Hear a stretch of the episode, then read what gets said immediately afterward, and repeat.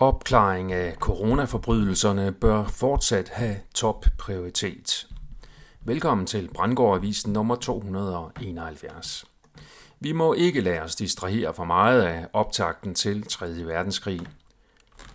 Coronaforbryderne er stadigvæk på fri fod, og folk dør. Mit navn er Per Brandgård, og det er den 30. oktober 2023. Den forløbige retsmedicinske rapport giver ingen svar på, hvorfor Matthew Perry pludselig døde i weekenden, beretter BT.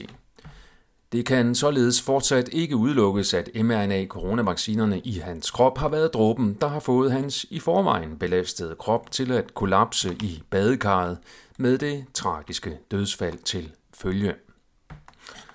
Sydøstjyllands politi nedlægger specialpatruljer efter alvorlig kritik, beretter DR. Specialpatruljen har udført opgaver i civil, og opgaverne har ifølge vidner tilsynladende omfattet umotiveret vold. Nogle gange er det svært at se forskel på politiet og rockerbander. Det virker til at være de samme personlighedstyper, der bliver rekrutteret til de to typer organisationer. I går faldt fodboldspiller Bas Dost livløst om på banen under en kamp i den hollandske liga. Kollapset skete på vej ind i overtiden, beretter BT. Ingen andre spillere var i nærheden af Dost, da det skete.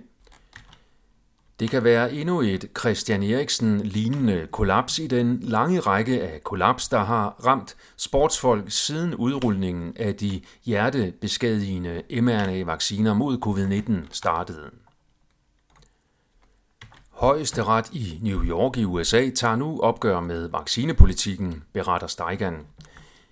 I en dom slår retten fast, at vaccinerne ikke stanser spredning af covid-19.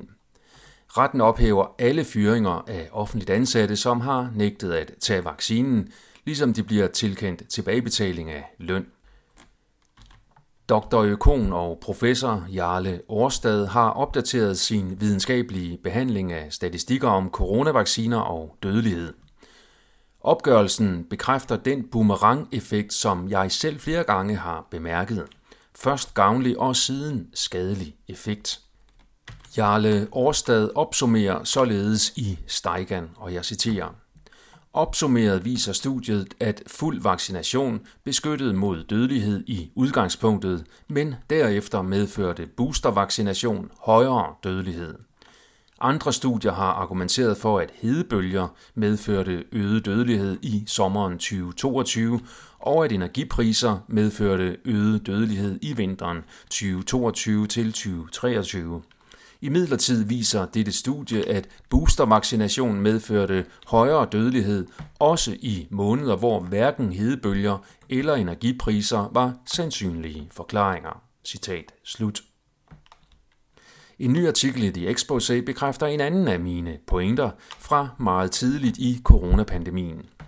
Dengang spurgte jeg myndighederne, om der blev foretaget differentialdiagnose i forhold til andre kendte årsager til lungebetændelse. Jeg fik aldrig noget svar.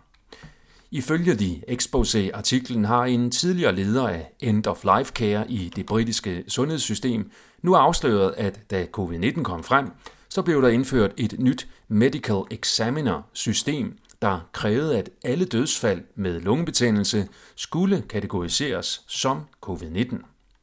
Før covid-19 var fire typer lungebetændelse samlet set den hyppigste årsag til død i Storbritannien.